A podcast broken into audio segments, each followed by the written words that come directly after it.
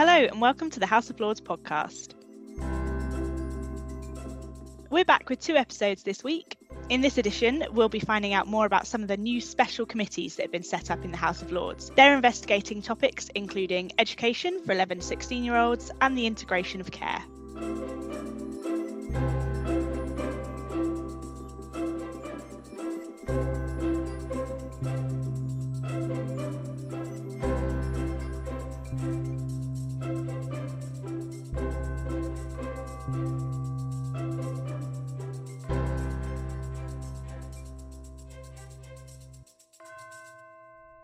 As you might know, committees in the House of Lords look at a variety of cross cutting topics. There are generally four special investigative committees each year that look into a single topic over about nine or so months. First up, to find out more about how committees work, I spoke to Senior Deputy Speaker Lord Gardiner of Kimble.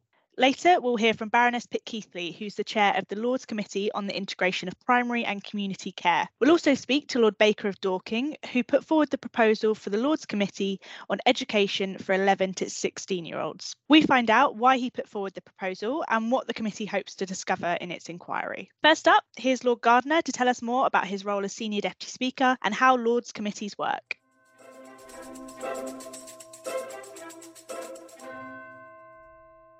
Good morning. Uh, I'm Lord Gardiner of Kimble. I'm Senior Deputy Speaker.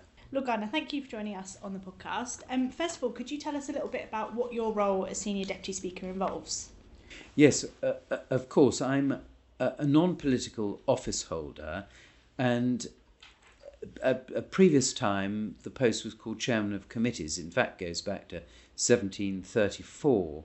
So it's been a, a post that's been in existence in the House for quite a long time. And it's really working with the internal administration, making sure the House runs uh, smoothly. I chair a number of committees the Liaison Committee, the Procedure and Privileges Committee, and the Committee of Selection. I sit on the Commission, the House of Lords Commission, and then the Client Board to do with restoration and renewal. I'm responsible for private bills here I am on the Woolsack, I deputise for the Lord Speaker, and generally have a series of meetings most weeks with the principal office holders in, in the House. So the uh, party leaders, the Lord Speaker, of course, the chief whips, the convener of the crossbench, and the convener of the bishops on a regular uh, basis, so that we're all ensuring that the House is running as smoothly as possible. As some may know, uh, the House of Lords is what's known as a self regulating house, um, so set up is slightly different to the Commons. How um, does a self regulating house decide how it's going to run itself? Well, obviously, self regulation uh, is a, a long standing tradition of this House differently from the House of Commons. So, for instance, those of us who sit on the Woolsack do not call order we, we, we have a, a role to fulfill on the Woolsack, but we are not there to uh, exercise any um, force, as it were.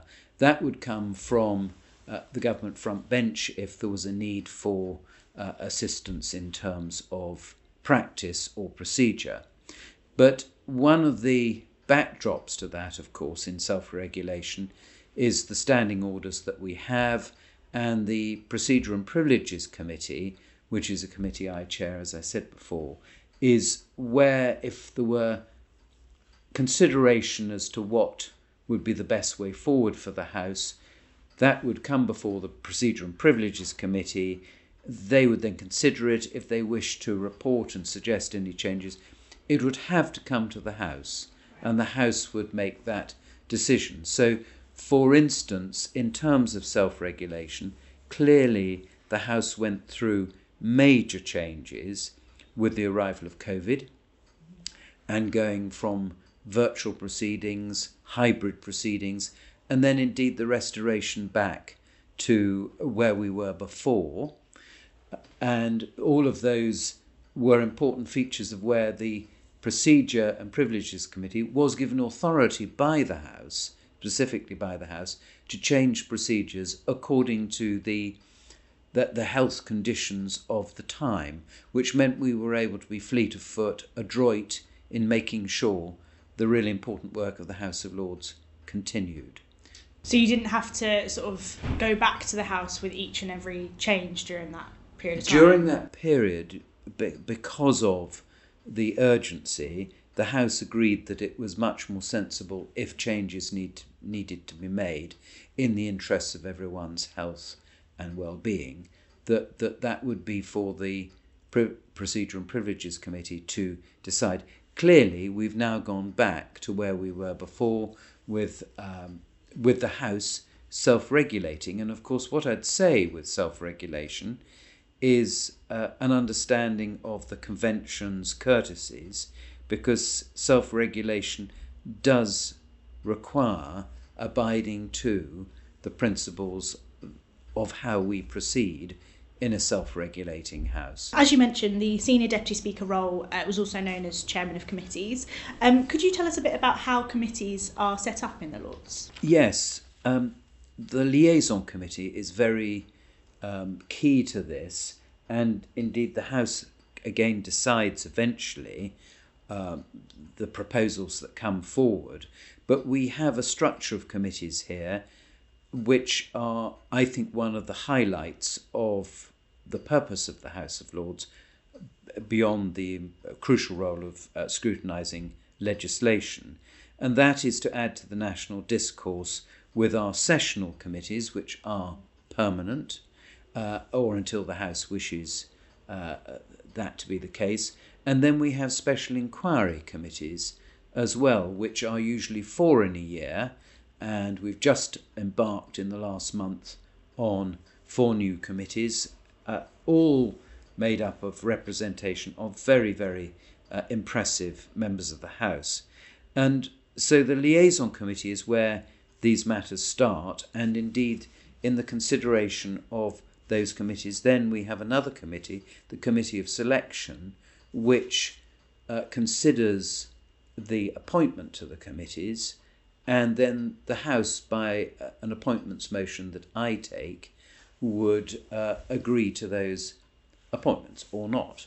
And so uh, I think we have a good balance between always taking matters to the floor of the House for members of the House of Lords to observe upon, but also for the committees to do their important work in helping the House, smooth running House, but also in the conduct of the committees, and we are very fortunate, in addition to excellent members of the House who are on these committees, having exceptional people uh, in the committee office, so that each committee has uh, a, a, an outstanding team of support, which obviously brings out the best in the reports that we receive, which are for the government to respond to. Uh, there, are, uh, there are debates and indeed follow ups sometimes um, in the case of some of the special inquiry committees. So, again, it's about offering with this immense experience, and I would say I can't think of a legislature in the world that can command some of the expertise that this House does for, and if I use the example of the special inquiry committees, it's exceptional. We've got one on the use of artificial intelligence in weapon systems. We have a former Chief of Defence Staff, a former Defence Secretary, someone who worked in the Ministry of Defence, an expert in ethics. That's just one example of, I think, a legislature which provides that opportunity for the national discourse to be uh, extended. So, House of Lords committees differ from those in the Commons in that unlike the Commons, they're not um, they're not set up to look at specific government departments, but they'll they will look at subject areas, uh, cross-cutting themes.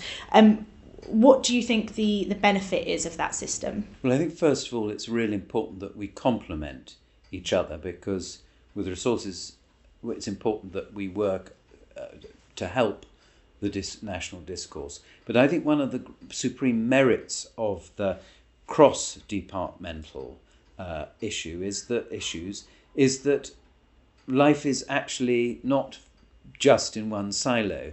The issues are not necessarily in one silo. So you might have an educational matter which brings in uh, a health matter, which brings in obviously skills, opportunities, well-being. All of the areas, for instance, that we've got, let's use the horticultural sector, which is one of our special inquiries this year.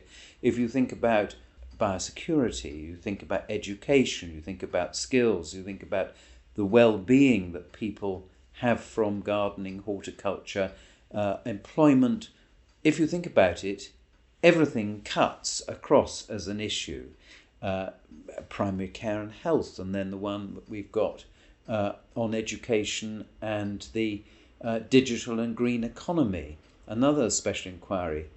All of that is going to take them across departments. And what we think is to have a coordinated response and consideration actually is going to be very helpful not only to, to the perhaps the main or leading government department, but to others who are engaged in this as well. Because when you think about a cabinet committee on a subject, you have a range of different cabinet ministers from different departments because clearly subjects engage a wide range of interests and so I think I, I think again in complementing the two houses complementing I think we've got a lot to offer.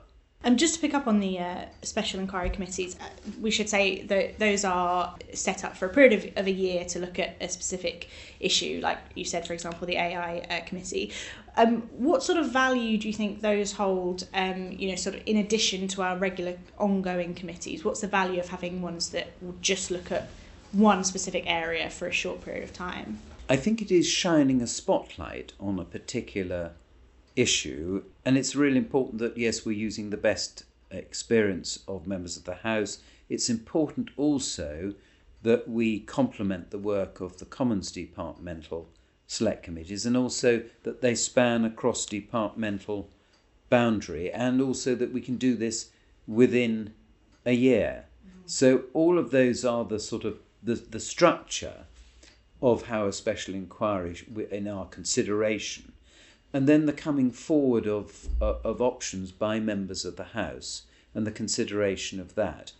I think that candidly you, you need to look at the result to get the best answer to your question, which is that all the special inquiries have, with their in depth consideration of specific issues, come forward with concepts and ideas which I think are very valuable. And I think it's the case that um, some of those committees, uh, it's very interesting. The one last year on the Fraud Act and the Digital Fraud Act Committee, the recommendations were very well received. The Adult Social Care Committee, again, important recommendations to government. They're all part of adding, as I've said before, this word, adding to the national discourse, providing government with concepts, ideas, very often government agreeing with the proposals and recommendations, sometimes not. But I think importantly, if they don't, is that there is some understanding of why. Because I think that these are committees that are across the House, they c- comprise all parts of the House, and I think they make a, a, a very considerable contribution to the work of the House. Uh, you touched on there the liaison committee following up in- inquiries, uh, and I think they're going to be looking at special inquiry into the regeneration of seaside towns. Um, how does that process work? It's an important one because clearly what we don't want with any of our reports is that a very worthy report uh, is reported, considered, and then doesn't go any further. So I think it's really important to have a continuum, and what we have had in recent years is an opportunity for us to consider is the one of the special inquiries where there's been a sufficient length of time for us to reflect upon what has the government made and done with the report. And so, as you've said, actually next Monday, we're due to have that consideration of the special inquiry into the regeneration of seaside towns and communities. And what happens is that we have a liaison committee meeting in which we invite the former chair and three other members to represent the, the spread of the House uh, to come to a liaison committee meeting where we have evidence sessions, one of which always is with a government minister, or has almost always, as far as I know, been with either one or a number of government ministers, as well as other specialists in the subject. So we're going to have three evidence sessions next uh, Monday to consider where we're at following that uh, that report. So it's a very important opportunity, I think, to extend and then reflect on how far has the have the recommendations been taken. And you've also held um, government roles before becoming senior deputy speaker. Um, how did that change your work in the House? Well, it's very interesting. You come here as a backbencher, you then go on the front bench, and I must say, the first day I sat on the front bench, I thought, "Gosh, this is uh, this is very close. You're very close. You're in a much closer proximity to the opposition and, and so forth."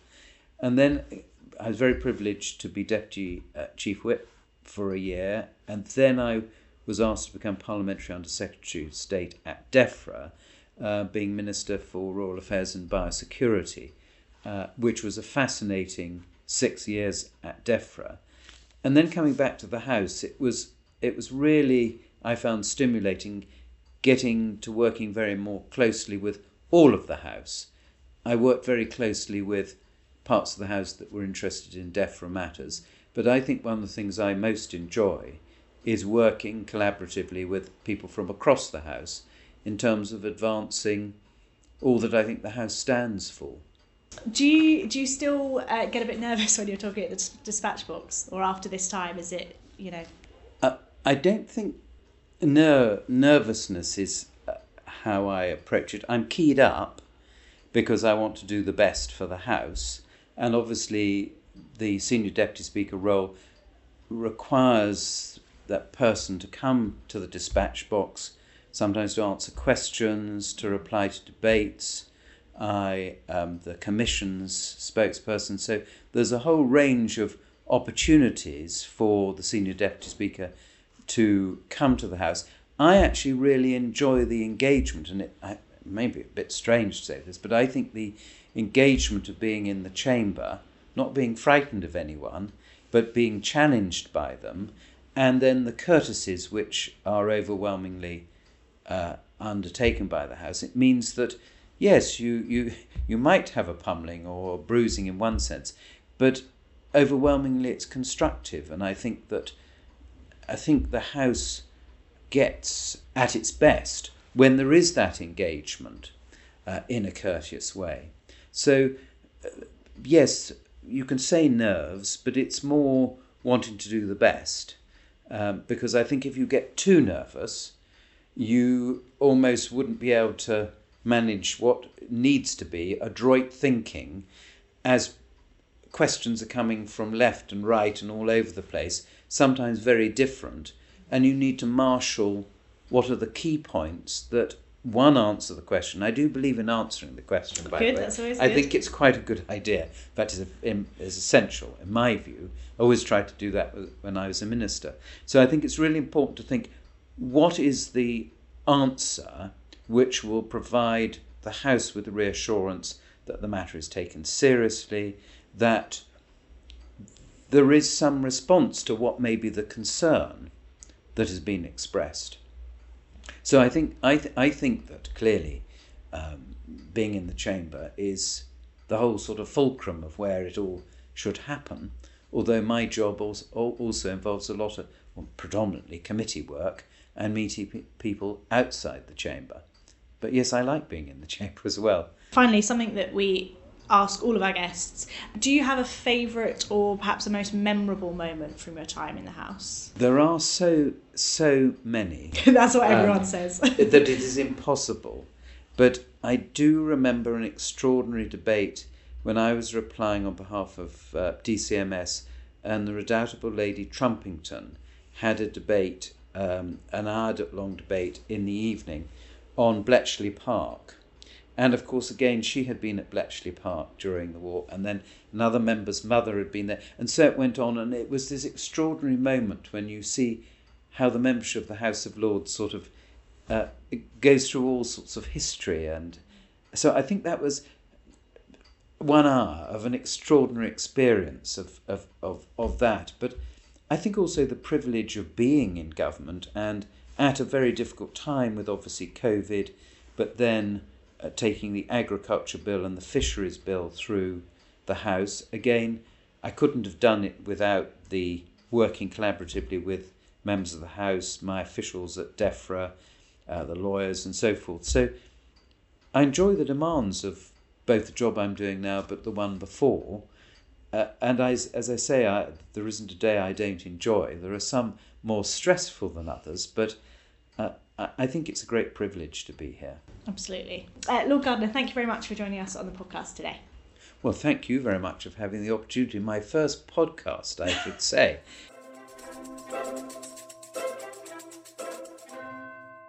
And here's Baroness Pitkeathley to explain her interest in care and the work of the new committee she's chairing.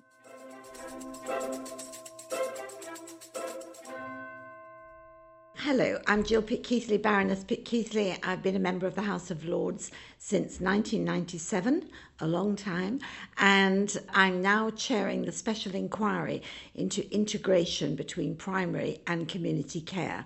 We've had about three meetings already. Baroness Pitkeathley, you're the chair of the new committee looking into the integration of primary and community care, uh, but your experience in this area goes uh, way beyond work in the House of Lords. Uh, first of all, could you tell us a bit about your background?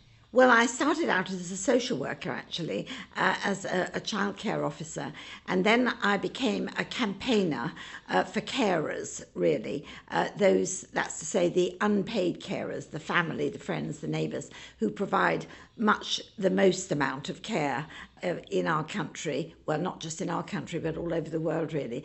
And I became a campaigner for carers. I led the carers organisation, and I'm still a vice president of it. So I still speak for carers a great deal in the House of Lords. And why do you think this committee is needed now? You talk to anybody about trying to access their GP services or trying to get care for their elderly relative or their child with learning disabilities. And I think it'll be obvious why this committee is needed at the moment. The most frequent thing that you hear from a patient is, why can't I get to see my doctor without waiting for a month?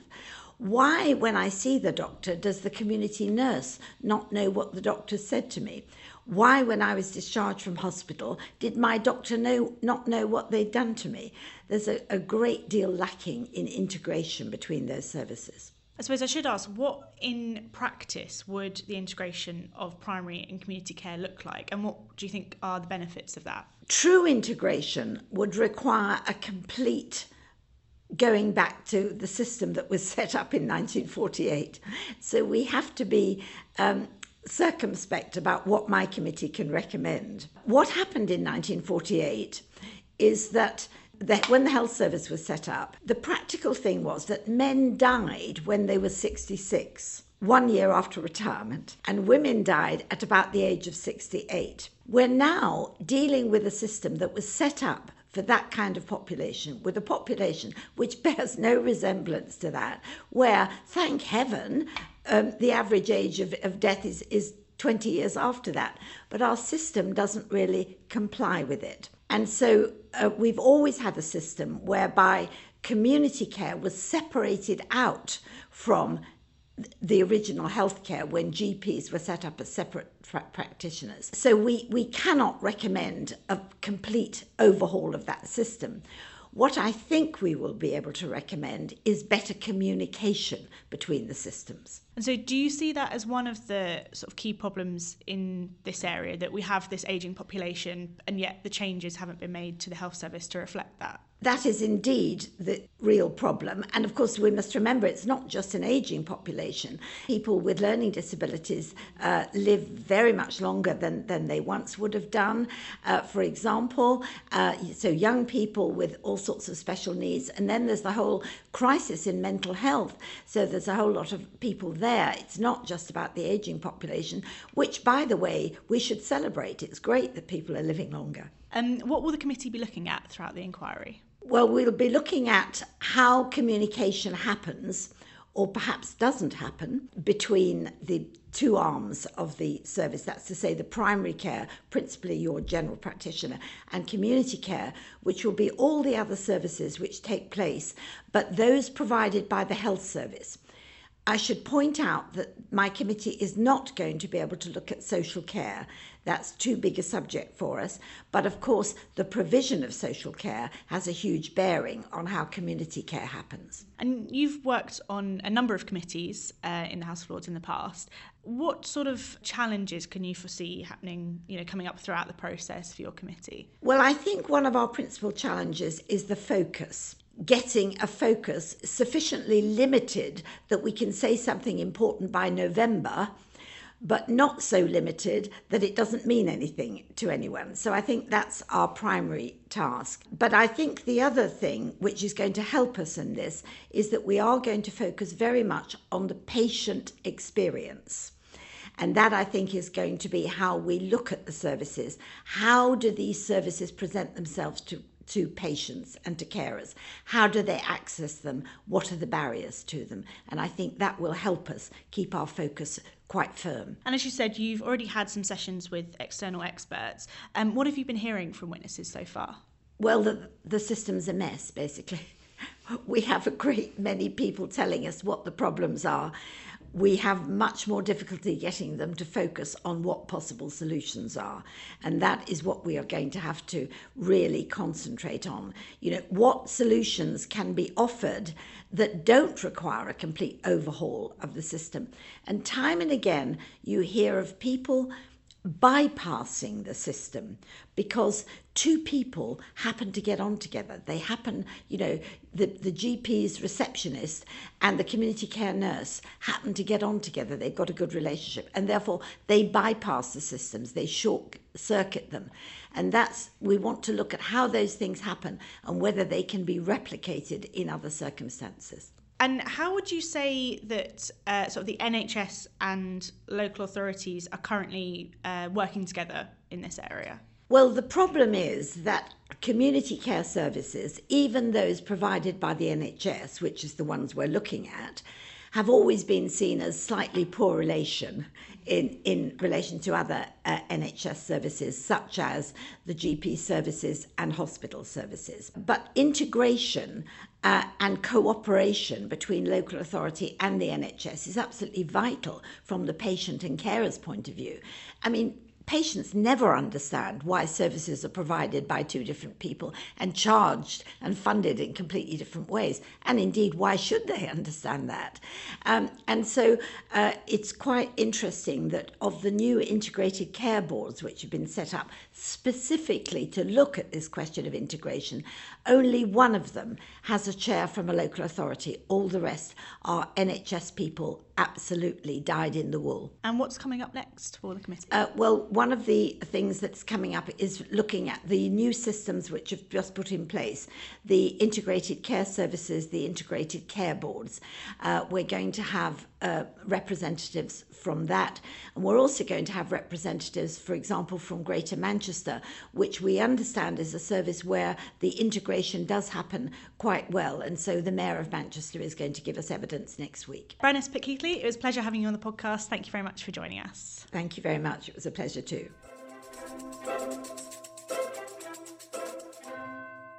And finally, here's Lord Baker, who will explain his relationship with education in England and what the committee's looking into.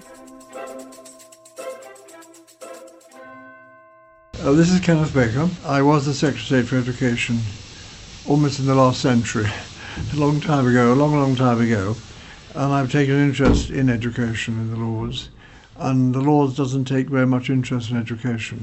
So that's why I think this committee is so important. Uh, Lord Baker, you're on the new Lords Committee on 11 to 16 education, uh, which is looking into the effectiveness of the curriculum in equipping young people with the skills that they need for the future. Uh, before we talk about the committee, though, could you tell us a bit about your background in education? I've always taken an interest in education because reading and writing are two of the fundamental things you've got to do, and particularly reading. Reading is so important because it's the end of ignorance and it's the way that you learn anything.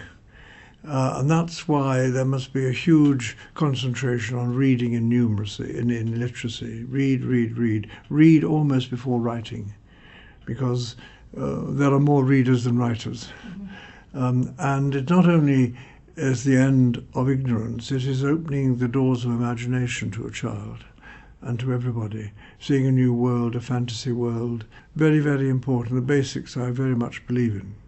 My wife was a teacher, and when I was a Secretary for Education, I listened to her very carefully. That's why it was such a good act. Um, and uh, they did reform education fundamentally in the 1980s. It introduced a national curriculum, which we never really had. And it introduced also uh, the GCSEs, and it did lots of other things as well. It was the first attempt to make schools independent of the local authorities. I started the first academies. And so I did give a, very big shake up to English education in the 1980s.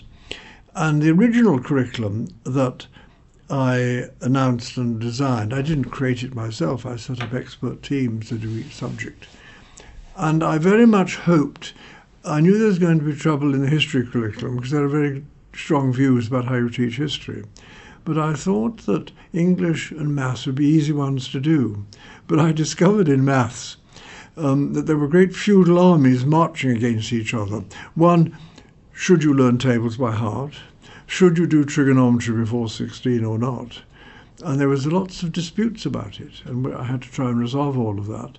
And in English, I wanted a basic, um, a basic one that improved grammar. And so I appointed um, what were then days the, the readers, uh, the printers, the black, black papers, which were, if you like, a rather right wing view of how English should be taught. And I thought they would in, introduce rigour.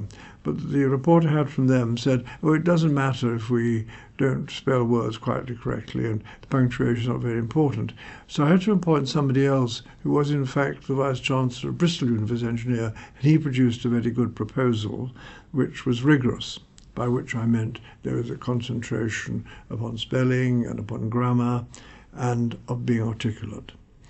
Um, when the curriculum came in, I made it very prescriptive. I had virtually a large number of subjects had to be taken to 14. But I came to realize after a few years that was too demanding. And so in 2003, the curriculum was considerably simplified as a result of a report by Ron Dearing, which I fully supported and that allowed uh, students to drop more subjects at 14, uh, particularly things like a foreign language or um, uh, history or geography. They choose one or the other. Uh, and it broadened it out. As a result, many new subjects came in. And I introduced, of course, design technology way back in the 1980s.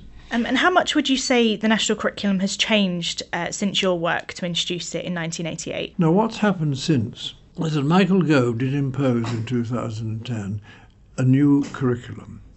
Uh, it's called EBacc or Progress 8. And the, there are eight academic subjects leading to GCSEs, two English papers, one on culture and one on, on writing, one, in, one maths, three sciences, that's six, and then a foreign language, and then either history or geography. That sounds a delightfully sensible curriculum. It's a grammar school curriculum. It is not directed to helping disadvantaged children. And as a result, since that uh, has, uh, was introduced, there's been a dramatic drop in design technology in schools by 80%. And there's also been a fall away in all the cultural subjects like performing arts, dance, drama, and music.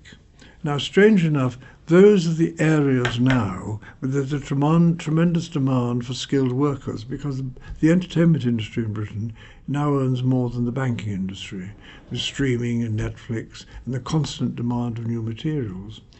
Um, and so dropping all of those subjects has been a disaster, an absolute disaster since 2010.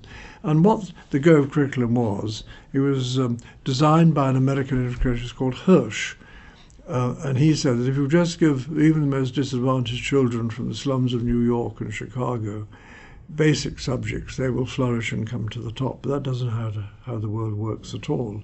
No American state has implemented this policy, and no American groups of schools in America haven't. We were the test bed for the last 12 years, and it's, it's produced failure because the number of disadvantaged students today who don't do well in GCSEs, that means they don't get maths and English level 4, are about 300,000.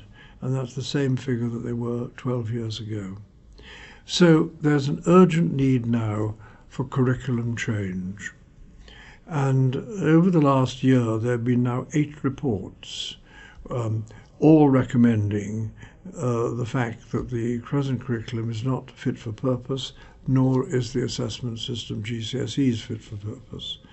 And I introduced both. I, as an introducer of GCSEs, now think their time has had it. And that the first report was from the High Mistress St Paul's School, a very good one. Then there was a report from the House of Lords uh, Select Committee on Youth Unemployment. And they recommended you should come down from eight academic subjects to five English, maths, two sciences, and computing uh, digital skills.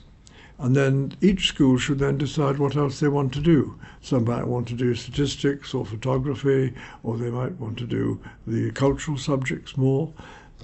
But it'd be for the schools to decide. And I think that would provide a much better, broad, balanced curriculum.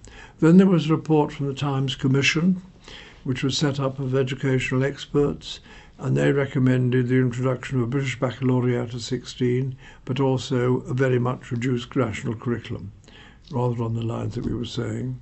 Then there was a report from the Institute of Government, and they made an interesting comment. They said, because of the failure to help disadvantaged children, schools were no longer an agent of social mobility. Now that's quite a big condemnation for an independent body to say that. Then there were two other reports that also said the should change. I think one of the key things that comes out from all of these reports that too many youngsters today are leaving school at 18 because that's the school leaving age now. When I was at school, it was 16. When you were, you were both at school, it was 16. Now only about 5% leave at 16, mm-hmm. and the rest go on. Um, is the lack of employability skills and the employability skills that business is looking for, we found that quite a big few com- big companies, even like British Aerospace, barely looked at GCSE results. They had their own tests, they had their own assessments. And they were looking for things, nearly all of them said, we're looking, have, have the students done teamwork? Because life after you leave school is a, is a teamwork, right? You're a team. Um, and at school, you don't do it at all. You don't learn history in teams. You don't learn foreign languages in teams. You don't learn English or maths, or anything in teams. The only teams you have are the sports teams. But the teamwork is collaborative discussion. And uh, you only get that if you have a project. And the schools that I run, UTCs, are supported by local industry, and the companies will bring in a project for the students to work on you put forward the proposal for this committee. Um, why do you think this is need- needed now? So, as a result of all of that, I thought that it would be sensible for the House of Lords to get involved in this great debate. We don't debate House education very much. And that's a pity because there are large members, a large number of members of the House of Lords who've been involved in education one or another. Apart from going to schools themselves, they've been teachers, they've been involved in various charities involved in education um, and there are very few debates. For example, there's been no debate on the curriculum in the House of Lords since 2010, when Gove introduced changes. And we don't have many bills in legislation, in education. We, we had one on setting up the apprenticeship scheme. We had one recently, the schools bill. And that was, that was an extraordinary episode in the history of the House of Lords. The government introduced a schools bill, and the first 18 clauses of this bill, this happened, what, two years ago, 18 months ago? Uh, the first 18 clauses um, gave the Secretary of State enormous powers to intervene in schools, powers that I never had, or no Secretary of State since 1870 ever had. I could intervene directly and tell schools what to do. Secretary of State can't do that. They give advice. And this was such an appalling change that I led the campaign to uh, try and stop the bill. And eventually, because we had the support of the crossbenchers and the Liberals and the Labour Party, who were appalled at this, um, the government had to withdraw the first 18 clauses of the bill. And as a result, the rest of the bill has been abandoned, which is a pity, because it had one very good, good thing in it, was that schools that uh, uh, uh conducted at home homeschooling should be registered. So, so there's a great demand for change, and I thought the views of the House of Lords should be elicited on all of this. That was the, the reason why I suggested uh, that we should set up the committee on looking into 11 to 16 curriculum. And I wonder what was the process for uh, proposing the committee? Well, first I read about it. There were going to be two committees, one on social affairs and one on education. Mm-hmm. I, I, just read it. I had a, an email about it. don't, don't tell me about it. So I said, right, well, this is an opportunity. We'll try and get an education one. I then spoke to David Blunkett on the Labour side. I spoke to uh, Lord Storey on the Liberal side. I spoke to Lord Aberdare on the crossbench side. And we concocted a letter, prepared to support a letter, suggesting there should be uh, a, a, committee looking into the 11 to 16 curriculum. If you focus it as price, precisely as that, it'll be much more effective as a committee. It was no good setting a committee to the whole of the curriculum, 11 to 18, and primary as well. They're quite different subjects. The real questions you have to concentrate upon is the 11 to 16. Um, and, uh, and the committee's now been set up and is working very well. And what will we be um, looking at during the inquiry? We've got already received quite a lot of evidence from people who are interested in education. Sarah Fletcher, the Anne Mistress of St Paul's, has already spoken, was a very impressive person. Uh, we're going to listen to more head teachers who are coming in. Uh, we've got uh, in the evidence we're taking today four outliers, if you like, uh, schools that are different from the normal run of um, Progress 8 and EBacc. One is uh, the representative of the, of the system I've set up. I've got, uh, I established university technical colleges. We've now got 45 of those with over 20,000 students. And we're exempted from doing Progress 8 and EBacc. And we have a technological, a highly technical course. For example, and we also recruit at 14 to 16. The right age of transfer, in, in my in my view, is 13, 14, not 11. The only reason why we have an 11 transfer is that was once the school leaving age. Right. And we're the only country in the world that selects children 11. It's a totally inappropriate age for children to change. The change, the best, is usually about the age of nine, because up to that time, most pupils in primary schools are taught by one teacher. After nine, they'll be taught by several teachers doing the other subjects. Um, and there was a report that was brought forward by Michael Tomlinson, the Inspector of Schools, for Tony Blair, recommending a, a, a reorganisation of the school system to develop a 14 to 18 curriculum. It was the best report that they received, strongly supported by David Blunkett and Lord Adonis, but Tony Blair didn't like it. He said it's bound to affect A levels, and so it was ditched. Now, strange enough, one of the reports has now been issued by the Blair uh, team of experts, his, the institute he set up, has now said that um, he wants to think of about a 14 to 18 curriculum, and he wants to change the curriculum as well. Um, so that's quite interesting. A sinner that repenteth is always welcome. Um, and as you mentioned, uh, today you're you're heading into your first uh, evidence session, uh, hearing from curriculum experts. Um, what do you hope to to hear from them to find out? I think that the committee will learn a lot about the different sorts of schools. It's quite interesting. Mm. Um, there's not there's a spokesman from my movement speaking, which I won't intervene on at all, of course UTCs, but there's also some interesting experiments in the schools, the 21 school and another school in Doncaster. Um, and another head, head, head mistress has made a very different sort of school. And really, what the committee wants to hear from well, how different are they, and are they better? And do the students like them more? Um, what is their results?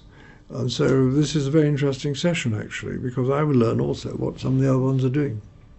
And so, of course, this committee is, as you say, just looking at the 11 to 16 age range. But I wonder, are there challenges that you see with the curriculum at, at the younger level, or do you think this is sort of the most urgent age that needs reform? I think, I think this is a very important age. What's happening in primary is very interesting. You've now got a lot of uh, primaries setting up coded clubs. Right. So children at primary are now learning about to code, but coding isn't in the school curriculum at, six, at 11. There is an exam called GCSE Computing Science, but only 10% of the children take it because it's far too academic and not very practical. And basically, you will learn coding. But coding is not difficult to learn. I have a grandson who took the exam, and to do the exam, you have to learn a computer language called Python. And he said, I learned that quite quickly. It's easier than a foreign language, he eh? said, much, much easier. Um, and so the primary, many primary schools are now running ahead of secondary schools. And I have come across a primary school near the Welsh border, which teaches, only teaches, all its children from the age of uh, four or five upwards, computing and digital skills. Um, and by the age when they leave the primary school at 11, some are capable of taking the GCSE exam at 16 in computing all I'm saying is that youngsters today, nearly all of them have got mobile phones, and they can therefore engage with it. And the, and the great thing one's got to do in education is to persuade the youngsters that with a mobile phone, they shouldn't just be doing Instagram and, and tweeting and all the other things they do, Facebook. They should be using it as an instrument to learn because they're carrying in their pocket a greater knowledge than any teacher can have, greater knowledge than Wikipedia can have, greater knowledge than Encyclopedia Britannica can have. There's an interesting article in today's Times by Bill Gates, reporting a speech of Bill Gates. And he is saying that the changes of WhatsApp GPT, have you heard of WhatsApp mm-hmm. GPT? Um, and there's now already an improvement by Google, which brings in pictures. He says this is the most revolutionary change in education for centuries, and it will change how everything is taught and learnt. And I happen to agree with that. And so that's the further reason why the curriculum is wrong in Britain today, because the curriculum, uh, the defenders of the present curriculum, and Mr. Gibb we'll hear from, the Minister, will say it's a knowledge rich curriculum and it's very important for children to acquire knowledge.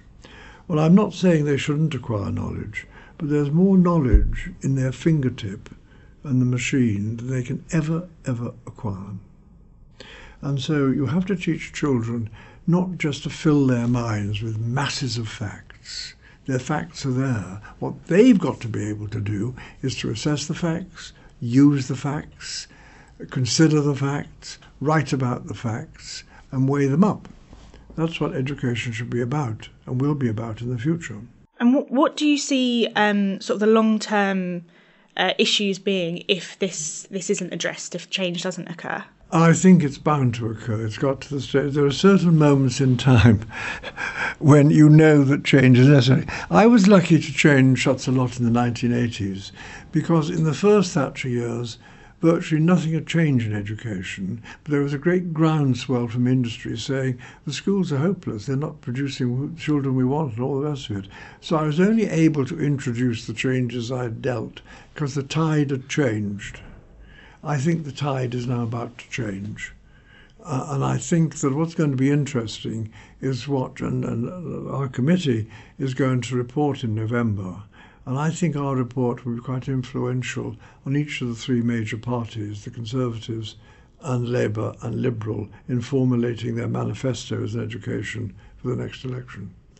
I think it's going to be, therefore, a very appropriate committee from that point of view. Lovely. Well, Lord Baker, thank you very much for joining us today. That's it for this episode of the podcast. Later this week, we'll be sharing a new edition of Lord Speaker's Corner with Baroness Morgan of Cotes. See you then.